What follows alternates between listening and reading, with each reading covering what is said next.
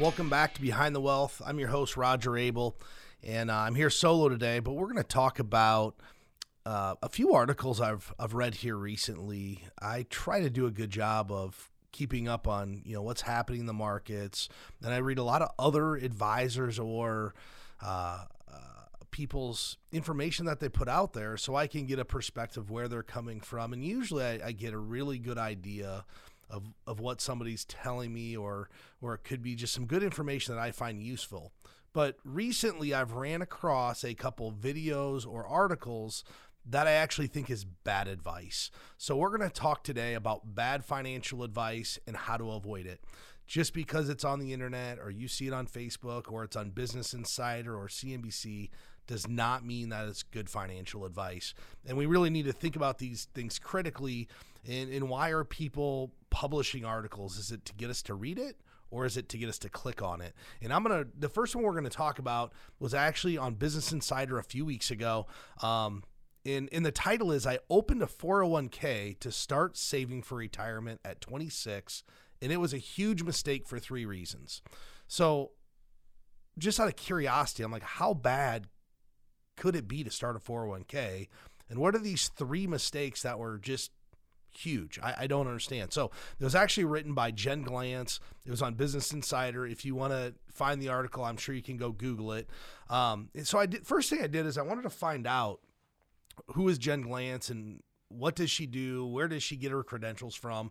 And she actually has a viral business called The Bridesmaid for Hire. She's a creator of The Finally Bride, voice of the podcast You're Not Getting Any Younger. Um, and she's an Amazon bestseller for All My Friends Are Engaged. So she has some type of business background uh, in blogging and social media, but she does sometimes contribute to um, Business Insider on some personal finance stuff. And I started thinking about this. The person writing the article really is a specialist in a bridesmaid for hire and being a bride and all these other things, but she's putting out their financial advice. And I think that really gives us a good perspective as to where should we get our financial advice and who should we listen to typically, you know, you go to Christmas, which is coming up. This is probably going to air right before Christmas, and you talk to your brother-in-law or your uncle or your grandpa, and they're telling you about the hot stock pick and all this financial advice. And you know, I always say, what background or credentials do they have that you would trust them to take their financial advice? And most of the time, it's very little to none. Um, occasionally, people can make great stock picks, and if the market's going up, it's really hard to do poorly. But most of the time, you know, try to seek professional advice and really pay attention to, to who you're taking this from. Um, so, I want to talk a little bit about and break this article down as to why I don't think any of the things she did is actually a mistake. Um, and I approach this a little differently. We we focus on the human behavior of this versus the pure financial aspect of it. Um, the financial aspect's important, but the human behavior really drives more of a person's long term result than just what they did. Um, so in the opening paragraph, she starts to talk about how she's too stubborn to care about retirement and how she's really trying to be obsessed with affording her bills and she's just not worried about saving for the future. And when she decided to open the 401k, she found it to be a big retirement mistake. She says it's not the wrong choice, but she thought maybe there was a different type of account that would work better for her. Um, and she says, now I think I should have done done things differently thanks to these three signs. So let's just take a look and talk about the three huge mistakes that Jen thought she made. So the first thing Jen says the problem is that her company didn't match her contributions. And we also talk about this if the company's not matching the contributions, you may be better served by utilizing some type of a self directed account via traditional IRA or a Roth IRA. Um, but here's the problem with that the problem with that is most 26 year olds aren't going to go out and start their own self directed IRA or Roth IRA. And she actually stated in the first paragraph that she wasn't concerned about this. So, so my guess is if she wasn't concerned about it, she wouldn't have gone and done it if it wasn't offered as an employee benefit. So that's the first thing that stands out. Like this wasn't a mistake. It was probably one of the best things you could have ever done. Um, She also said that the following reasons are, are reasons why she didn't want to do this. Employer provided 401k plans offer high cost mutual funds. Well, I find that most of the time to actually be false. If you look around most 401k plans, and they have the obligation to, to operate as a fiduciary on those plans, um, they're usually some of the lowest cost investment options available, unless you are going to go self directed and buy your own ETFs and mutual funds, which, once again, most 26 year olds, unless it's offered in a retirement plan, probably aren't going to do this. Um, the other thing is limited investment options. Um, so let, us just kind of break it down. 401ks, they, they clearly have fees. The most common fees that you're going to see in a 401k plan is a plan administration fee, investment fees, and the client service fees. Typically, though, these fees are very low cost to the actual uh, participant or the individual contributing to the financial plan. Um, in the article, Jen states later on she opened a SEP IRA with a financial advisor. Well, I am a financial advisor and investment advisor, and I can tell you that that is not free either. So the the cost, the reason of not doing the 401k and it being a huge mistake because of cost, I, I find that to be completely false. So we've debunked the first one. The second thing about a 401k is it offers this ultimate convenience. You don't have to go learn this. You don't have to go research and figure out what account is right for me, what company should I use. There's hundreds of investment companies, and, and that can be overwhelming. So there's this ease of convenience by utilizing the 401k. And, and if we just look at regular invest, investor behavior, most 26 year olds aren't seeking out to do their own IRA. That's why the 401k is so great. Most companies offer automatic enrollment.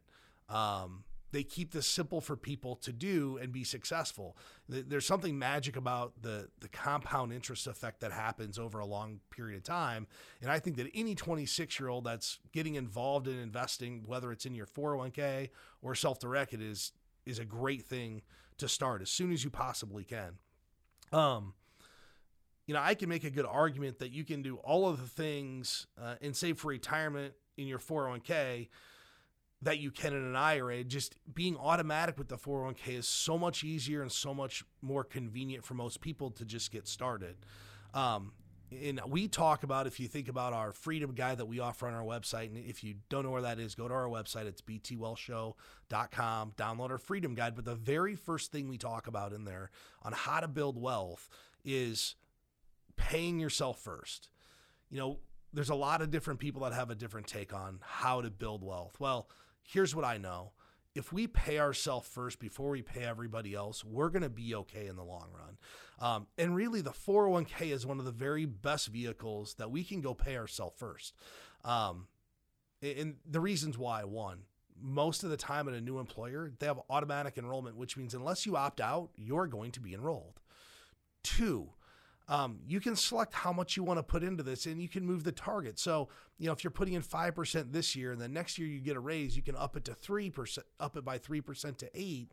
That's a win for you. Where if you're doing a self-directed IRA, typically people start doing a dollar amount because it's not coming directly out of their paycheck, which means it goes to their bank account they start doing a monthly amount. Well, do they actually ever increase the monthly amount? Maybe they put $500 in today. Well, if they just leave it at 500 forever, that's still great. But at the end of the day, we should be increasing our contributions so that we can keep up with the overall cost of inflation, the cost of goods increasing in the future.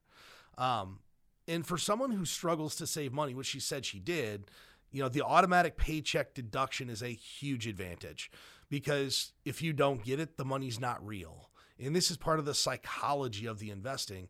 Once the money hits your bank account, it's yours it's harder to send it somewhere. But if you never see it go to your bank account, the psychology of it just works in your favor. So the first reason the company didn't match contributions, I just don't think that's a reason to call doing a 401k a huge mistake. Another another thing that was mentioned was limited investment options, and we can view this as good or bad. Um, we talk about a lot people having the time, desire, and knowledge to actually manage their own investments.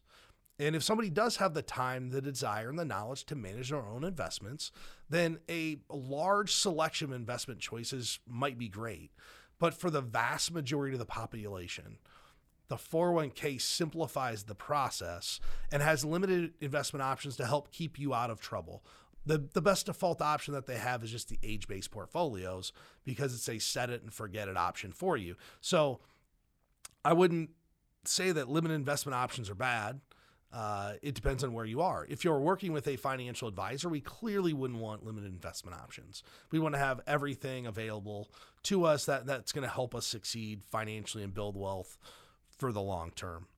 Um, a lot of the target date funds uh, are based upon your age, and those target date funds are really the way to keep you out of trouble. And what I mean by that is, if you're 26 now and you have 100% in the stock market and you took that target date fund or that 401k and you never did anything with it, it's automatically going to become less aggressive as you near your expected retirement age. Um, and that's a good thing for people who aren't using a financial advisor and don't have the knowledge or the time or the desire to research this stuff.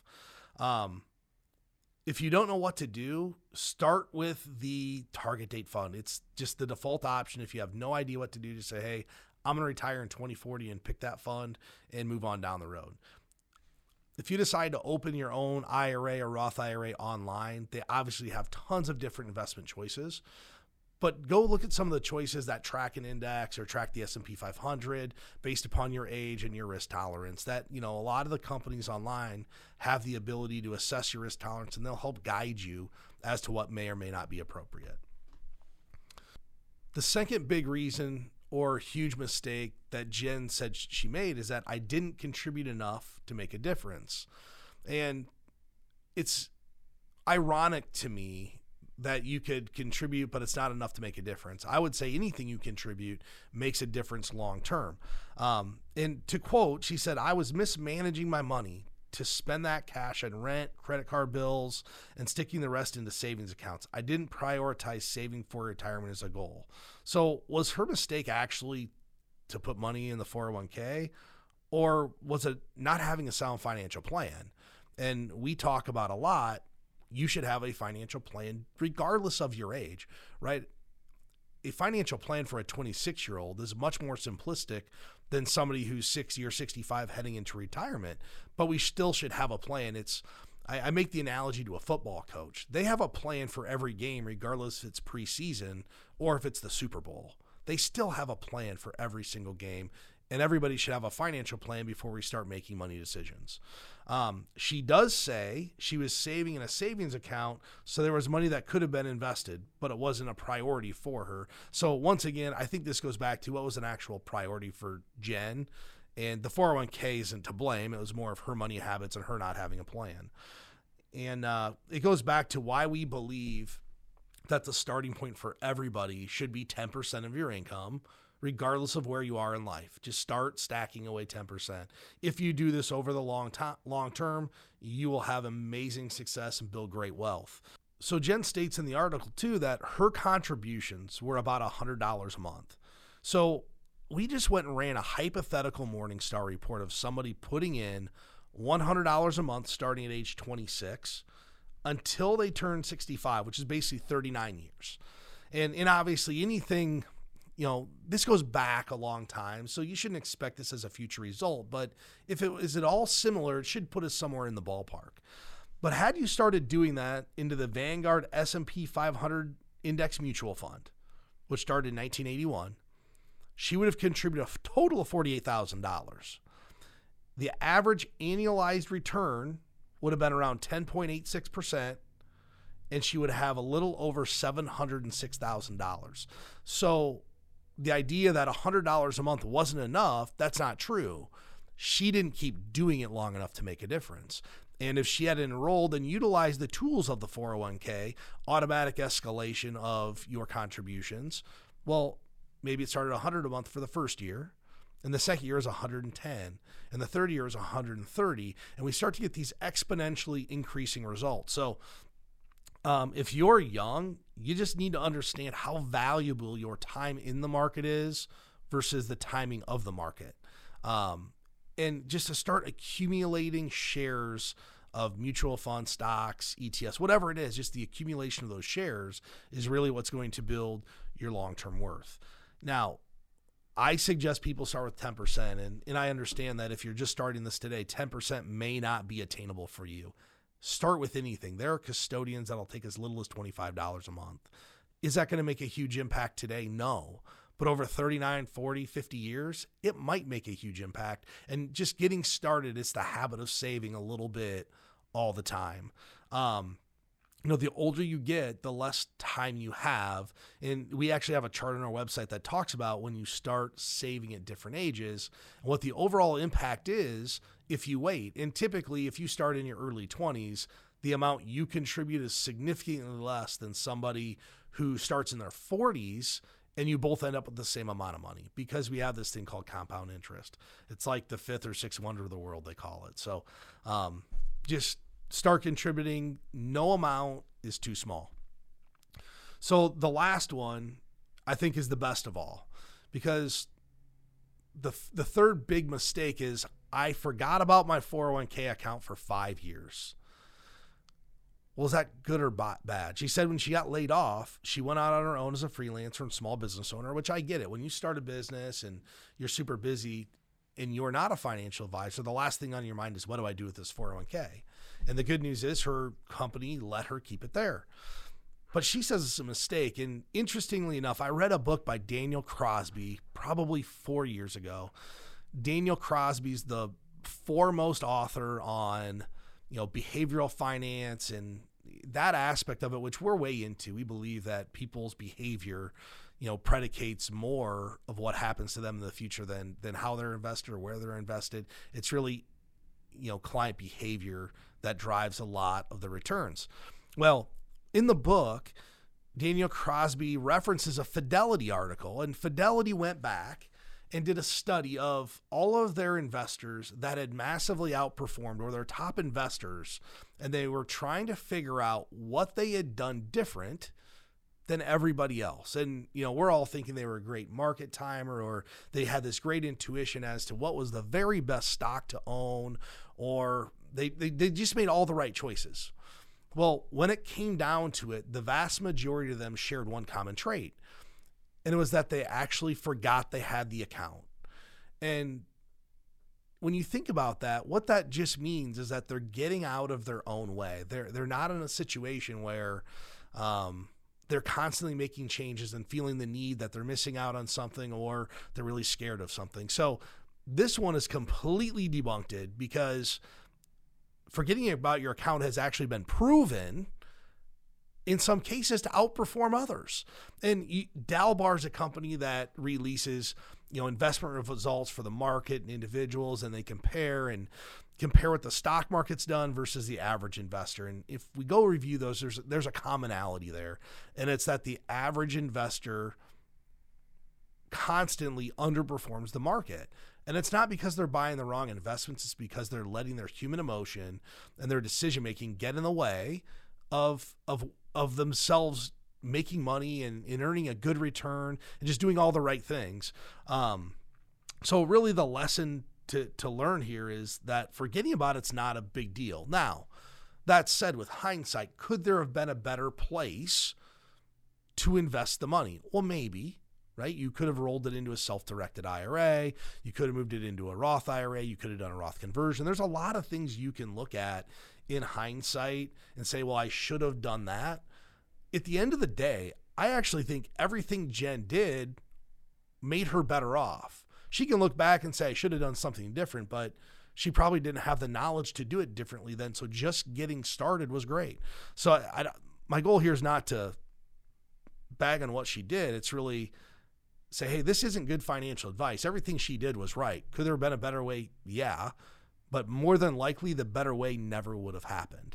Um, so, you know, I agree with the perspective on the article, but I don't think she made a, a mistake by doing the 401k. There probably were better options, meaning we could have had a self directed account with, you know, a Roth IRA, which probably long term would be more beneficial for her versus a traditional 401k. That said, many 401ks offer the Roth option there. Um, so, in conclusion, let's just cover the three reasons and real quick answers as to why I think she didn't make a huge mistake by doing the 401k. Um, first reason was no company match. That just isn't a good reason to not do it. Um, you know, if you put $100 into a self-directed IRA, a Roth IRA, or a 401k, it's still $100 invested. If you bought an S&P 500 index fund in each one of those, they'd all have a similar return. Um, but if money's burning a hole in your pocket, a 401k is a great way to get those dollars into savings without ever having a chance of spending it. So, this comes back to understanding your relationship with money. If you know it hits your bank account and you spend it, you're probably better off doing an automatic 401k that you actually never get possession of those dollars. The second one was she didn't save enough to make a difference. At 26, she was only saving 100 a month. Well, we went through the hypothetical, and if she did that for 39 years, she'd have $706,000 uh, if she had been in the Vanguard S&P 500 index fund for that entire period of time. Um, so I guess at that point, we can just let our listeners decide if $706,000 is meaningful and if they think that actually makes a difference in their retirement, which, you know, I'm jokingly say that, but I think most people would agree that 706,000 would make a huge difference in their retirement. You know, the third reason was because she forgot about her 401k. Well, based upon the Fidelity study, that may have been the best financial move she made. So, all three of these, you know, I think are not reasons to participate in a 401k. I think the title of the article is really covering up the real problems and Jen's relationship with money at 26. It's really easy to open a 401k, so why wouldn't you do it? Um, and she she admitted she had her financial priorities out of whack at 26. So I think that opening that 401k actually put her in a better long-term financial position than she was if she wouldn't have done it because if she wouldn't have done it, she wouldn't have saved any of those dollars and she disappeared after the job to go be a business owner, a freelance writer. And guess what? She wouldn't have saved during that period too. So she, I don't know how long she became a freelance writer or how long this transition was, but she said five years. Well, I mean, that was five years of growth she had on money. That that's actually probably fairly significant. So in in overall, I, th- I think that I would say the the title of the article really is clickbait, in my opinion. I think all the things she did were actually the right move at the time with hindsight, we can all look back and say, hey, maybe we should have done something different. But the end of the day, she has money saved. She's had it in the market for at least five years, and she hasn't made an allocation change. So she's probably done fairly well over the, the last, depending upon the timing, she's probably done fairly well on the investment returns of the account. I hope everybody enjoyed the program. Uh, appreciate you tuning in. If you have any questions you'd like us to answer, live, uh, btwealthshow.com. If you haven't got your financial plan, go to the website, click get a plan now. And ultimately, if you'd like to get a meeting with us, uh, go to the website. We have a calendar link there. You can go and schedule a consultation complimentary at any point in time. Uh, so for today, this is Roger Abel. I'm your host of the Behind the Wealth Show.